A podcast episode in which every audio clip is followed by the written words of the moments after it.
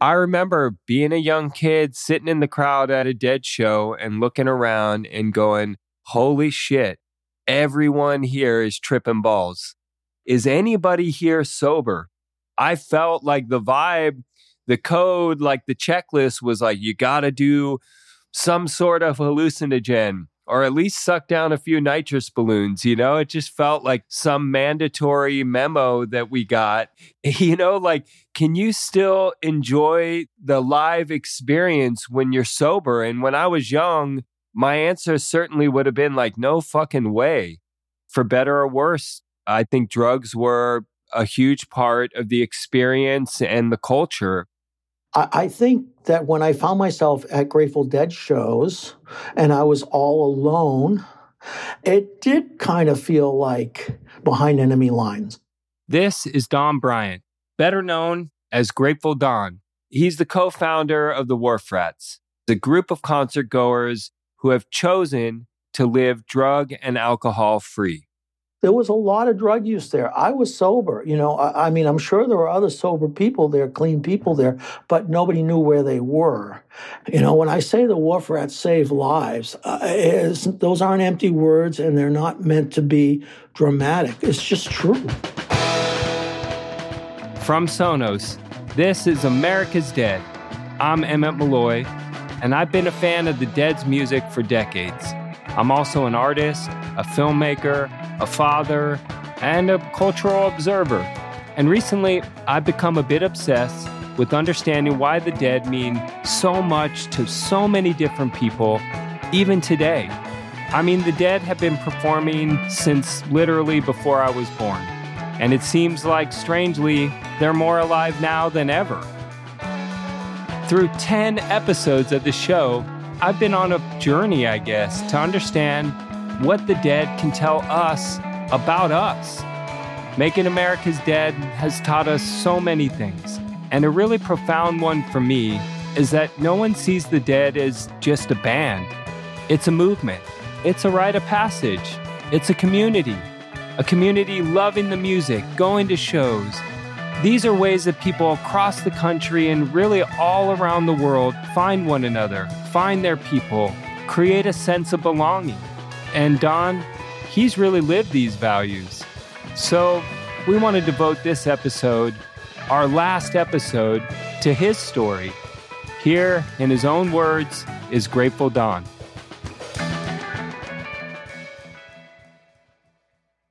You know, to be quite honest, growing up in Lynn, Massachusetts in the 70s was no picnic. I mean, it was kind of a working class town. And in my neighborhood, there was a lot of uh, heroin. You go to the playgrounds, six o'clock, all the junkies would score. They'd be sitting on the wall shooting up. The police would come. They'd let the dogs go. The dogs would start biting the kids. You know, it was crazy. A lot of people died and a lot of people suffered. It was not pretty.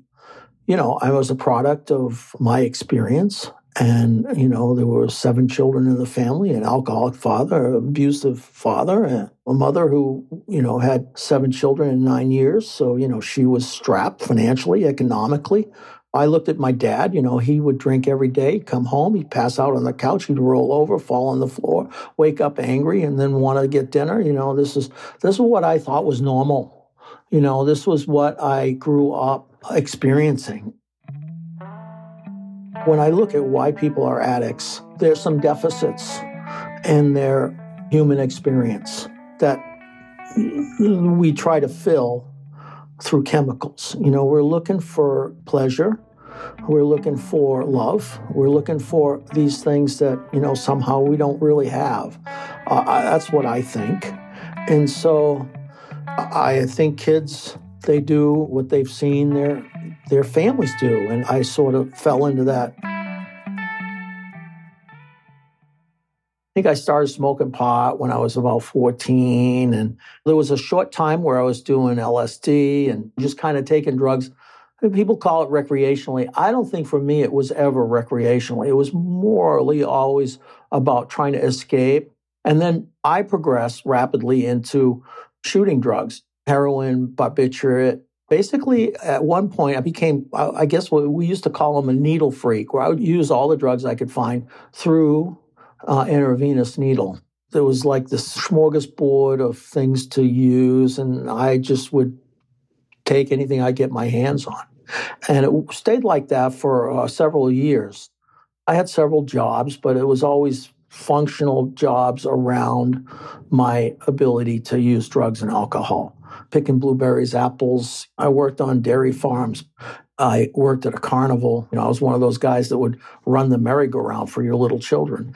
I would have a six pack of beer early in the morning. I'd be drinking all day. And then at night, I would get loaded. I had a lot of self hate. I mean, I don't know how else to put it. I didn't have a lot of real reason to feel good. And, and I think that was a, a big part of my wanting to blot out my consciousness. My first Grateful Dead show was in 1973, Watkins Glen.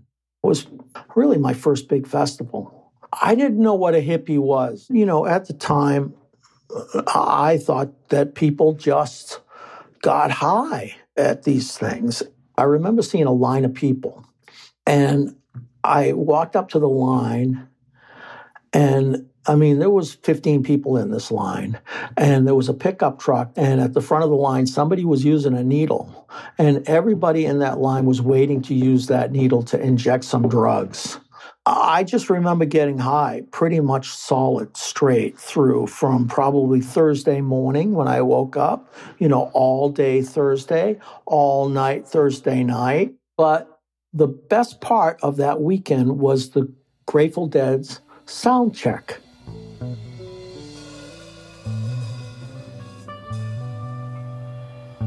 I was already so wasted that I could not physically get up off the ground. I was sort of conscious because I was under the influence of, say, some stimulants, some psychedelics. I was physically so loaded that I could not physically push myself off the ground. And I heard the Grateful Dead sound check as if it were through a transistor radio with the sound turned way down low.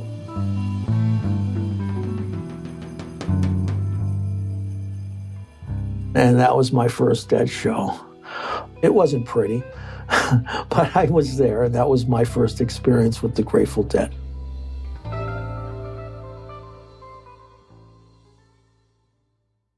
I got arrested in 1973 for methamphetamine and hypodermic needle syringe and some pot and uh, went into treatment. And uh, at that time, I did, in fact, stop using intravenous drugs.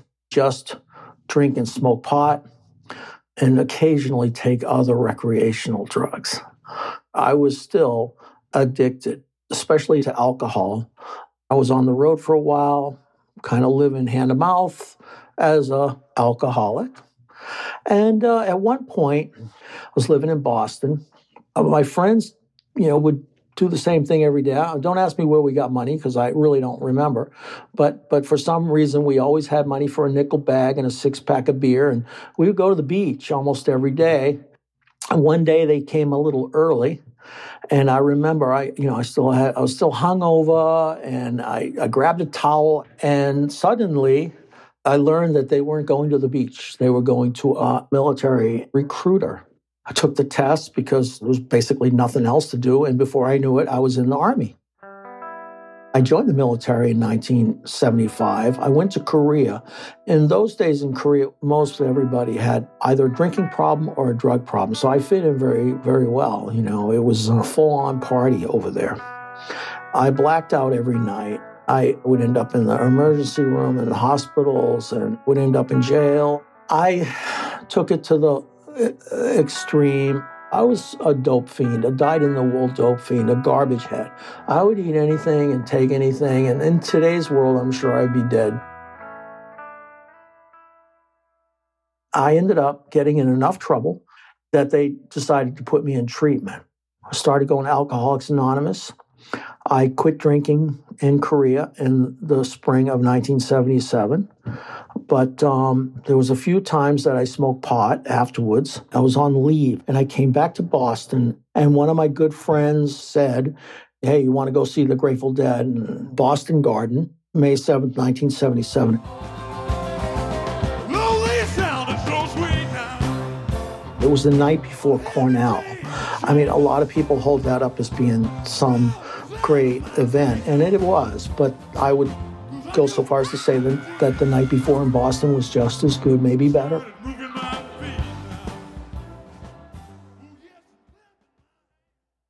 I remember we were way up in the nosebleeds. I didn't want to get high. I intended not to. But all night long, these joints kept going back and forth, and I would just pass them. And then about halfway through the second half of the second set, a joint came by, and I just took it and smoked it all down. I got really blissfully high. That was my last experience um, using drugs. May 7th, 1977. That's what I take my, my date of sobriety from. My next experience with the Grateful Dead wasn't until 1982. I was stationed in Colorado Springs with my girlfriend. She wanted to go see a Dead show. We drove up to Red Rocks and scored a couple of tickets. I sort of muscled my way down into the third row. And I was just holding on to her, and that's where it happened to me. I remember feeling a strong sensation, totally clean and sober, as if somebody had just fired an arrow into my head.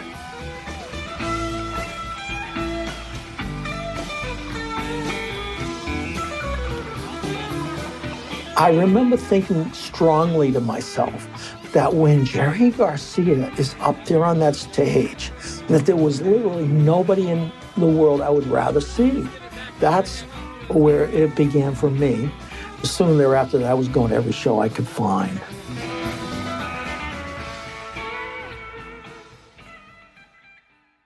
I went to a show in 1984. I drove from Fort Bragg, North Carolina. I had been sober at that point, I guess, around seven years. But um, I had said, you know, if I ever get high again, I want to eat some shrooms at a dead show. You know, that was kind of a secret thought that I, I would have. So I got there just before the show started, and I I ground scored a quarter ounce of mushrooms. And when I got back to the hotel room, I looked at this bag and I was like, whoa. I was alone. I was at a show. I had a bag of mushrooms. Was this my higher power saying, go ahead, have one on me? And so I gave it a great deal of thought. And what I got down to was that I knew if I ate those shrooms, that I wanted to smoke some pot, and then that I'd want to drink some wine, and I'd be off and running again. And so I got rid of them.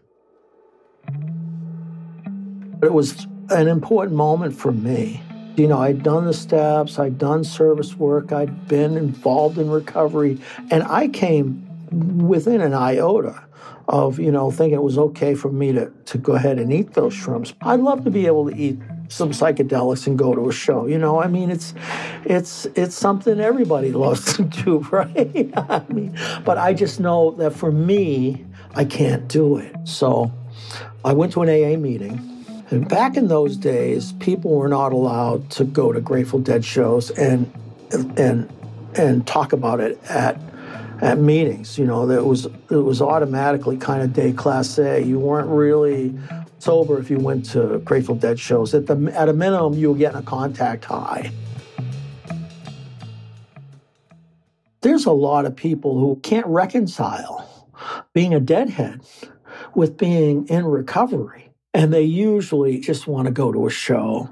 And some of them have a great deal of uh, fear they're afraid that they're going to be around it. And so nobody did talk about it. And I met a man there, Tony, and this guy came up to me after the meeting and he whispered in my ear, he said, I'm here for the Grateful Dead shows too. It was at that point we started making a list of names of people that we knew were clean and sober, deadheads that are in recovery. And so there was a group of us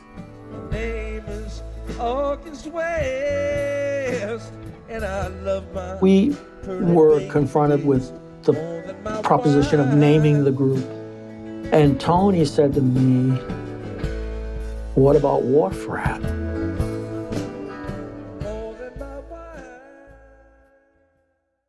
In the lyrics in the song, there is a, a man who's a, obviously an alcoholic The, some of the lyrics are, but I'll get back on my feet again someday, the good Lord willing. I knew that anybody who was a deadhead would understand why we named it Wharf Rat. If he say, I may, I know the life I'm living's no good.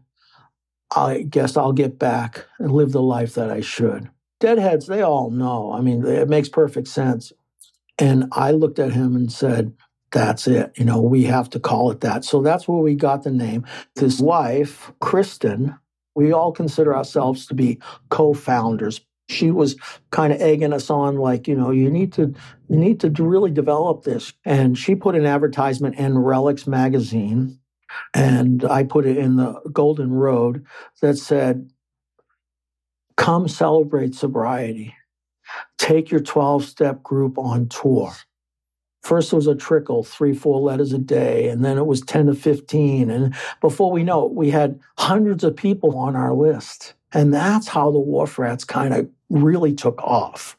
The Wharf Rats first went on tour in the summer of 86. We gathered some other Wharf Rats and and we kind of all went into the show together and we didn't know what to do. We were doing all sorts of silly stuff. You know, we were doing this thing called the roll, where we just kind of got into a big cuddle puddle and we were rolling all over each other, you know, hippie stuff. In the military, we have these things called link up points. You know, if all hell breaks loose and you don't know what to do, everybody runs to a place where it's pre designated. And so we designated the spot behind the drums during the intermission as our link up point in the show. So, you know, when the set break came, we all would meet behind the drums and it was just sort of a gathering. We ended up in this great big circle and looking at each other in the eyes, and we are singing all the songs.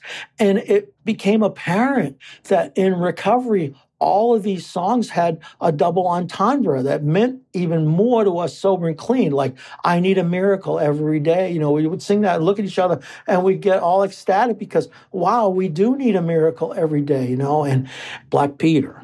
We got to the verse in Black Peter where it says, See here how everything leads up to this day.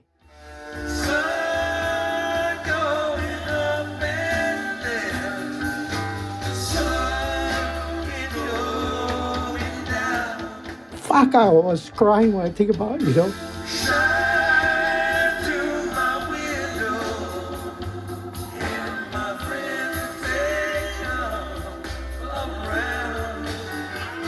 Sun going up, sun going down, shine through my window, and my friends, they come around.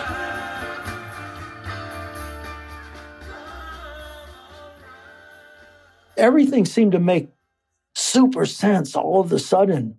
And the circle, we all felt like that was the birthplace, that was the birth moment of the Wharf Rats. That's where we really came into existence. Right there. You know, we knew we had something very special. And it just grew from there. Almost overnight, from 86 to 87, it spread. I mean, the milieu of wharf rats in recovery just kind of went nationwide. The Grateful Dead found out about us. They gave us a table, they gave us entry for two people to come in and set up a, a safe place for wharf rats to connect with each other. And other people come because they are at the end of their rope. They don't know any place else to go. And the wharf rats offer them a kind of a doorway to be able to be themselves, be in recovery, and still be sober, clean, recovered. They get their life back together. I've had a good life. I've been clean and sober for 44 years. I've had an unbelievable uh, life. And I got a couple of kids. I, I've lived a life a lot of people could only dream of. I'm grateful for all of that. I'm grateful for my recovery. I'm grateful for all the people who did service work in the wharf rats. You know, it takes somebody special to go sit in a hallway while Jerry Garcia is up on stage and playing the best music that you, might exist in your entire life. Um, and do so because they want to be there to help other people. And that's what I think uh, I want to say. I just want to thank my man, Don Bryant. I appreciate you, man. The Wharf Rats are still going strong today. They do weekly Zooms and in person meetings. For more information, you can go to wharfrat.info or join the Wharf Rats official Facebook page. If you or someone you know is struggling with addiction, there's a 24 hour, 100% confidential hotline, and you can call it at 1 800 662 HELP or 1 800 662 4357. All right. Wow. This is our last episode of America's Dead. And I just want to thank you all for going on kind of a bit of a journey with me. I hope you enjoyed one or all of these. And um, basically, making this show, it, it kind of shined a lot of light on a band that I thought I knew a lot about, you know, and I did. But I certainly had a lot more to learn. And that's what I really loved about this project was that I got to see so many different perspectives and so many different ways that the dead have affected people. It, it's incredible. And I think the spirit of the dead, it belongs to all of us in a different way. So I'm signing off now. I want to thank you all for going on the journey with me. Okay. Thanks for listening to America's Dead from Sonos.